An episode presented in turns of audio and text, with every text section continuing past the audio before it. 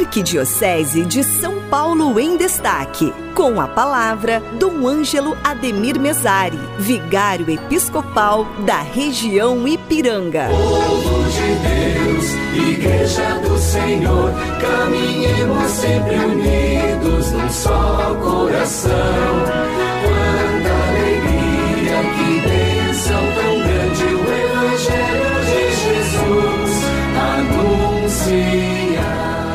Boa tarde a todos, a cada um, a cada uma, a vossa família, saúdo na paz de nosso Senhor Jesus Cristo. Muita paz, muita esperança, muita alegria.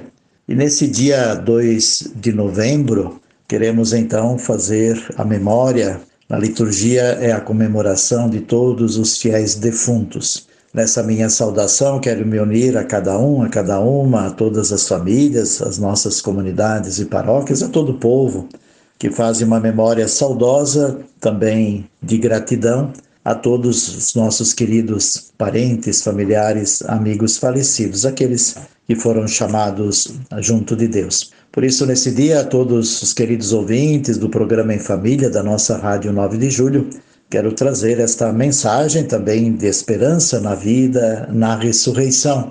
É o dia dos fiéis defuntos, como conhecemos também o dia em que, na medida do possível, visitamos nossos cemitérios, esses lugares de repouso, de descanso, onde estão tantas pessoas queridas que aí aguardam a ressurreição plena na vida junto de Cristo. Sabemos que a igreja tem um especial amor e devoção nessa memória dos nossos irmãos e irmãs falecidos, e nós oferecemos nossa oração, nossos sufrágios, para que possam viver plenamente no Pai. Na morte dos seus filhos e filhas, a igreja celebra o grande mistério pascal do Filho de Deus, que por nós morreu e foi ressuscitado, e Cristo que é o centro de nossa fé. Por isso que o dia de hoje, né, mais além da memória tão agradecida e que recordamos com saudade de nossos irmãos e irmãs, é um convite também à esperança, porque também nós um dia aguardamos a vinda definitiva de Cristo. Também um dia nós seremos chamados a estarmos juntos de Deus. E nessa esperança vamos caminhando alimentados, né, como diz a carta aos Coríntios,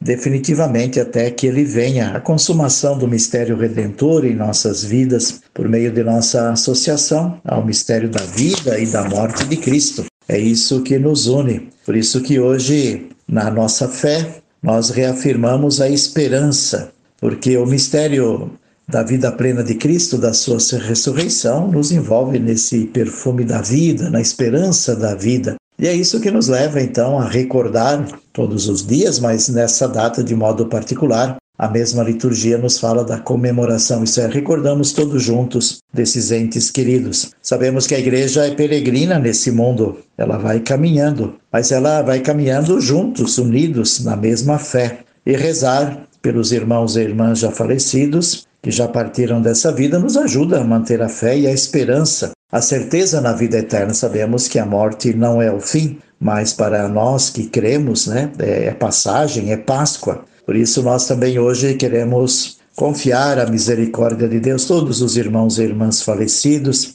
que esse Deus misericordioso e bondoso que sempre nos acolhe em seu amor. Por isso é um dia de muita esperança, né, de muito amor.